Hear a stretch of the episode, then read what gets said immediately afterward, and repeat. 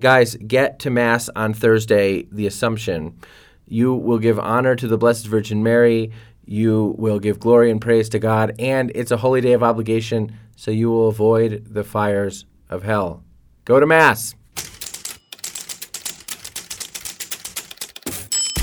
You've reached the CNA Newsroom. CNA Newsroom. CNA Newsroom. CNA Newsroom.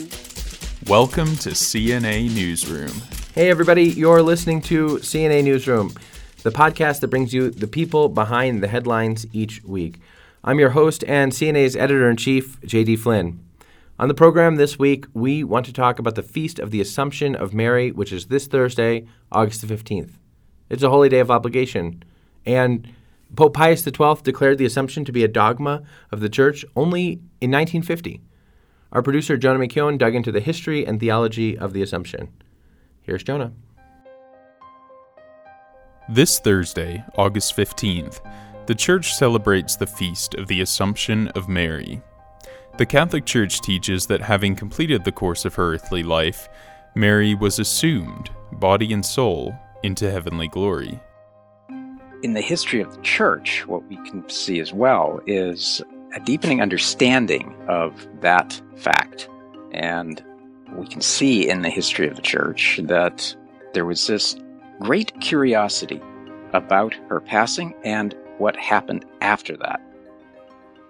This is Dr. Matthew Bunson, Senior contributor for EWTN News. The Assumption is one of the four Marian dogmas of the Church, and although it was only relatively recently that the Church formally defined it, Dr. Bunson said numerous saints, popes, and theologians have held this belief for centuries. There was from apostolic times the, the firm belief that there was no relic, there was no body of the Blessed Mother. And we see that from the fact that uh, Christendom itself never venerated a grave or a tomb in this in that specific sense of that people went there to venerate the body. When we look at it that way, we can see that there was that obvious knowledge that no, in fact, there was nothing to be derived from the tomb. It wasn't until 1950 that Venerable Pius XII officially defined the Assumption as a dogma of the Church. the definition of a doctrine doesn't make it more true. So, for example, in 1949, the doctrine of the Assumption was just as true as in 1950 when it was defined. This is Dr. Mark Miravalle. He's a Mariologist. Yep, you can specialize in the study of Mary. And he holds the St. John Paul II Chair of Mariology at Franciscan University of Steubenville, where he's been teaching for several decades. The definition is for us. It helps us to greater appreciate this essential truth for our faith. It's almost like the Holy Father using a papal highlighter, a yellow highlighter, and saying, This is something that the faithful really must pay attention to. This is something really essential uh, and, and, and profoundly important for the faith. The timing of Pius XII's decision to define this dogma is interesting, considering the fact that he asked the bishops of the world to begin considering it just one year after the end of World War II. At a time when we had the Soviet Union, such a formal threat to the world, at a time when the world more than ever needed to deepen its understanding again of Mary, but also then of her son, that I think he saw this as the time really to contemplate this. More on that front later. the church always believed it. It's not something uh, that the Pope, as it were, invented then in 1950. This is Father Paul Haffner. He's also a Mariologist and a professor of theology at the Gregorian University in Rome. He said the doctrine of the Assumption goes all the way back to the early church, to the very first Christians, and it was a commonly held belief in both the West and the East. But in the East, the Assumption is frequently known by a different name, the Dormition. It's a very ancient tradition, and the Greeks hold that Our Lady went to sleep. And that's their way of saying she went to sleep and then was immediately assumed, or sometimes they say after three days. The three days is a mirror of Christ's resurrection, but Father Haffner said that's a pious tradition, not dogma. The Western and Latin concept of the Assumption leaves that question open. There were actually two groups of theologians who disagreed on this exact point in the months before the Assumption was declared dogma. The mortalists held that Mary had a separation of soul and body before her final entrance into heaven, and the immortalists held Mary did not have a separation of soul and body and went straight into heaven from her earthly life. Pius XII, with the fullness of his papal authority, declared absolutely nothing on this issue because he was instructed by theologians that it, it was not an essential part of the dogma. So, what is essential? Her body was never subject to corruption as our bodies are. Death had no hold over her. Tradition and archaeology suggest Mary's life came to an end in Jerusalem, and there's actually a site in Jerusalem that's revered as the tomb of Mary. That tomb is only a tomb in inverted commas. It's not a tomb which has Our Lady inside. It's a tomb which shows Our Lady's passing from this world to the next. Dr. Miravalle said it's never been part of Christian tradition that Mary was permanently buried in that tomb. Dr. Bunson agreed. Now, what makes that interesting is that we're seeing from that this idea that yes, she died, but we always have to go back to the fact that there was nothing in the tomb. As we mentioned, the Assumption is one of the four Marian dogmas. The other three are Mary's Immaculate Conception, her perpetual virginity, and her role as the Mother of God. And what's neat is that the Assumption is linked to each of the other three. Pius XII, in his document Munificentissimus Deus, essentially says that the Assumption is the natural effect of the Immaculate Conception. Again, the body expresses the person. So Mary's bodily assumption is expressing her perfect interior purity and being full of grace. Since she was conceived immaculately, she couldn't experience the consequences of original sin which include death, so she doesn't experience the con- those consequences. Father Haffner said Mary's Assumption is also linked to her perpetual virginity. Since she gave birth to Christ in a virginal way, that is, she was a virgin before, uh, during, and after the birth of Christ, therefore the earth couldn't hold her, that she couldn't experience any corruption. But that too also is connected uh, to the mystery of the redemption. The whole mystery of Mary is intimately linked to the mystery of Christ. That's why the Assumption is pretty similar to the Ascension, but with some key differences. Christ ascended by his own power, whereas Mary was assumed by the power of Christ. So it means that even then, even in death, uh, she was obedient but this is something that she could not effect on her own. And I think that's one of the lessons uh, for us today as we look to Mary as our role model in life and as how we ourselves as believers come to face death. It is typical in our faith that what is first true of Jesus is secondarily true of Our Lady. And in a tertiary sense, it's true about us. So, for example, we have the ascension of Jesus, we have the assumption of Mary, and then we have the expectation and the promise of the final resurrection of our bodies on the last day. So, to use the theology of the body, you know, the body expresses the person, and in each of these three ways, you see the divinity of Jesus, you see the immaculate nature of Our Lady, but you also see the hope and promise of our ultimate bodily victory in our resurrections of the body in the last day as well. Remember how we talked about the timing of Pius XII's definition of the dogma earlier? Father Haffner said the hope of the Assumption is perhaps another part of the reason it was defined as a dogma so recently, in the 20th century. It was not, I think, because of lack of a belief in the doctrine that Pius XII defined it, but it could be a providential uh, signal to the 20th century world and later of the importance of the human body. Our Lady's assumed body and soul, it says, the doctrine. So the human body has got a very great value. That is in contrast to the fact that in the 20th century, there was great desecration of the human body. If you think of all those people who were killed in gulags and concentration camps, then also the threats posed by abortion and euthanasia to the dignity of the human person, body and soul, the real meaning of the human body, as St. John Paul uh, would have put it, was threatened, attacked in the 20th century.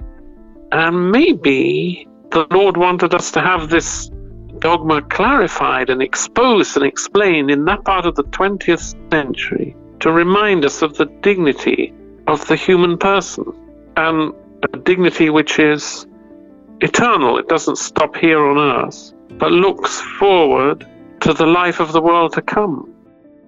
It's a victory day for her, and it's a victory day for the church. This is the day that Mary, in the expression of her body, manifests the victory of her heart, uh, her, her perfect purity, her fullness of grace. And that's why it's a hope for us as well that as we struggle today with uh, in, in, in pandemic forms with things like pornography and temperance, it's Our Lady who will give us both the grace and the witness to strive for mastery of our bodies, because mastery for our bodies is so important for the purity of our hearts. All the Marian doctrines are meant to point us back to Jesus in some way. It's fitting, then, Dr. Bunson concluded, that the Assumption is a holy day of obligation, when the Catholic faithful are obliged to attend Mass. She stood at the foot of the cross, but her gaze was always upward toward her son in exactly the same way that we should be, gazing uh, at her son. So, if we are then to always maintain our gaze upon her son, recognizing that Mary is our role model for that, then what is truly more fitting uh, on the feast of the solemnity of the Assumption that we should once again turn to her son. And how do we do that? We do that by going to Mass, we do that by focusing on her son on the Eucharist. For CNA Newsroom, I'm Jonah McKeown. We'll be right back.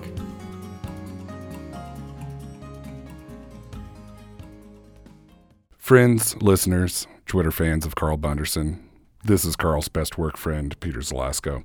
I'm the social media manager and arbiter of all food arguments at CNA. What can I say? My opinions on food are always correct.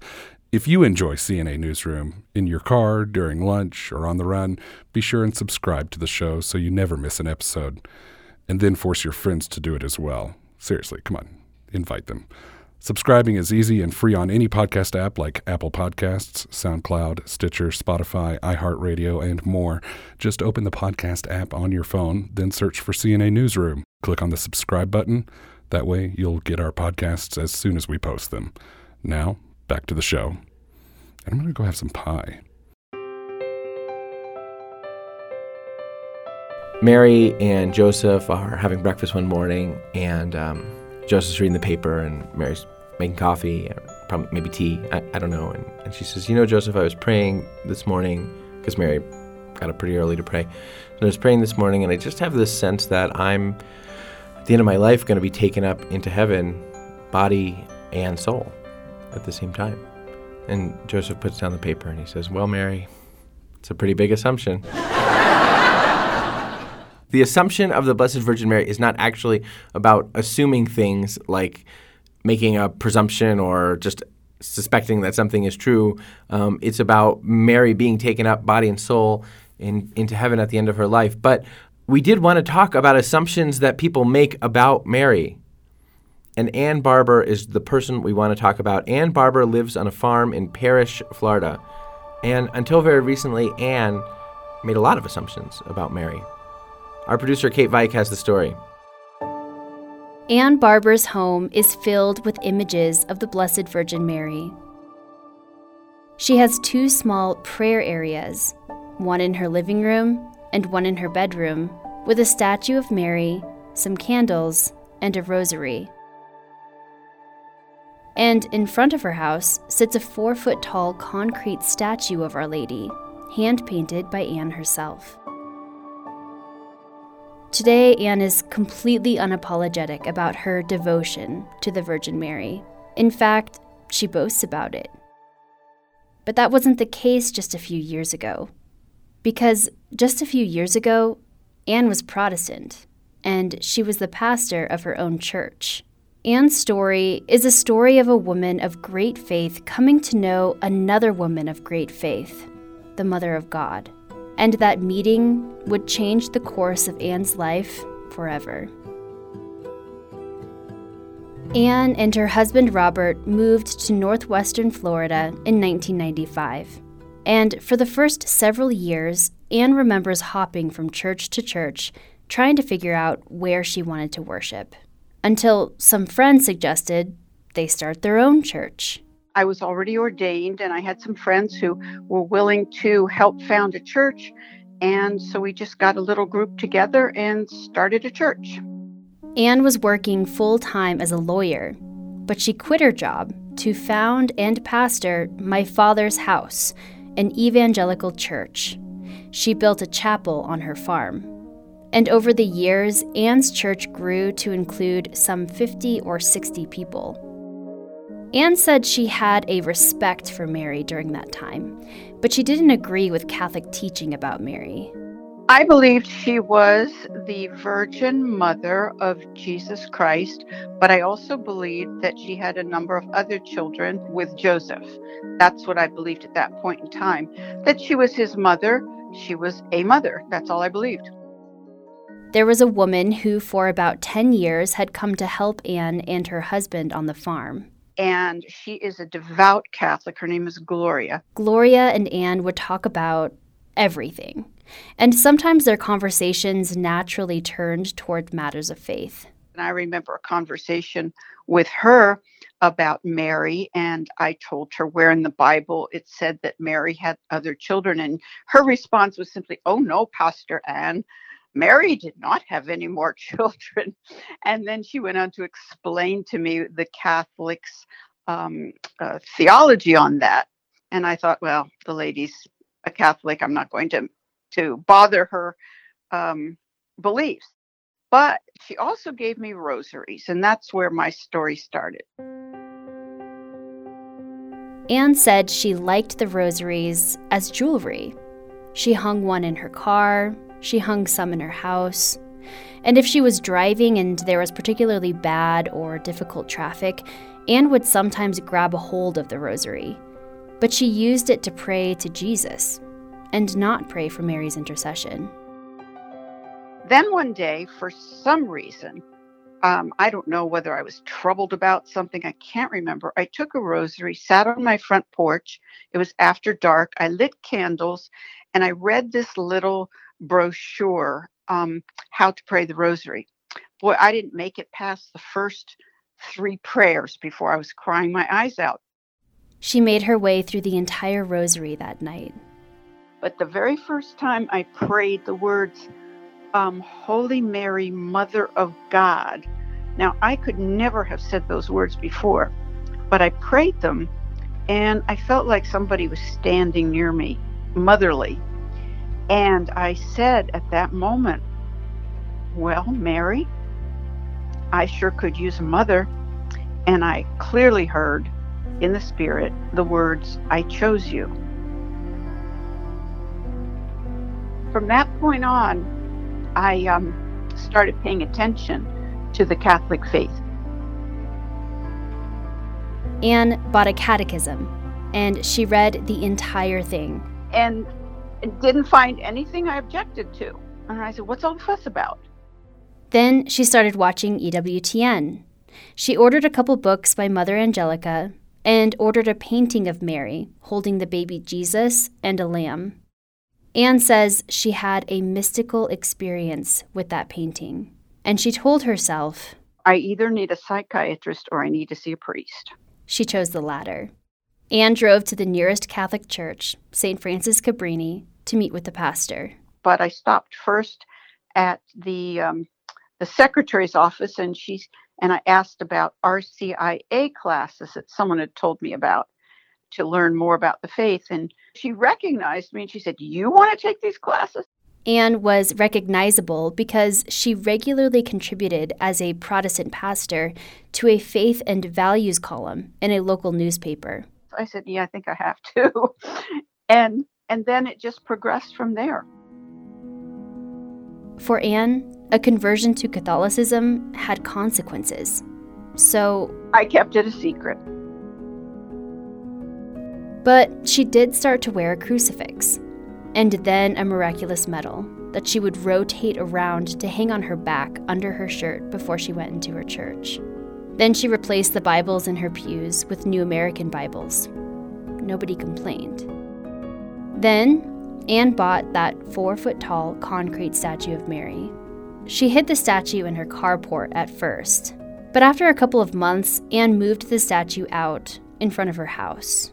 They saw it immediately. And now it was over. Remember, Anne's church was on her property, and sometimes people would walk right past Anne's house to get to the chapel. I had brought a, a, dreaded idol on the property. They always knew I was becoming Catholic, and now they were sure.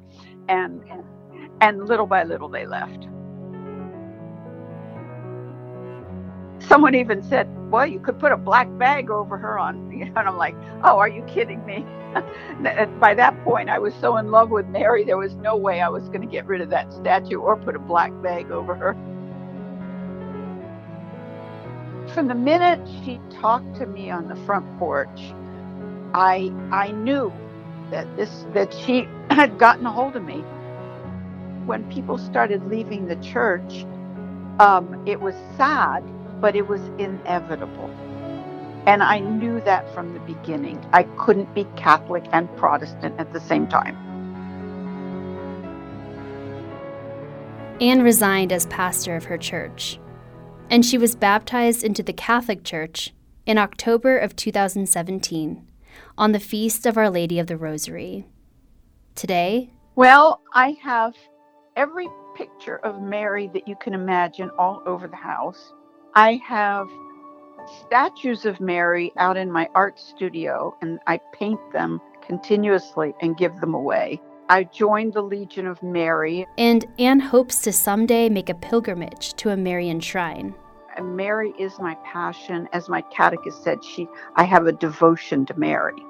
Anne's conversion to Catholicism did put a strain on her marriage.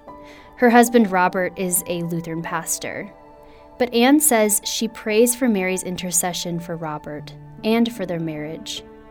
To other Catholics struggling with their own relationship with Mary, Anne had one piece of advice.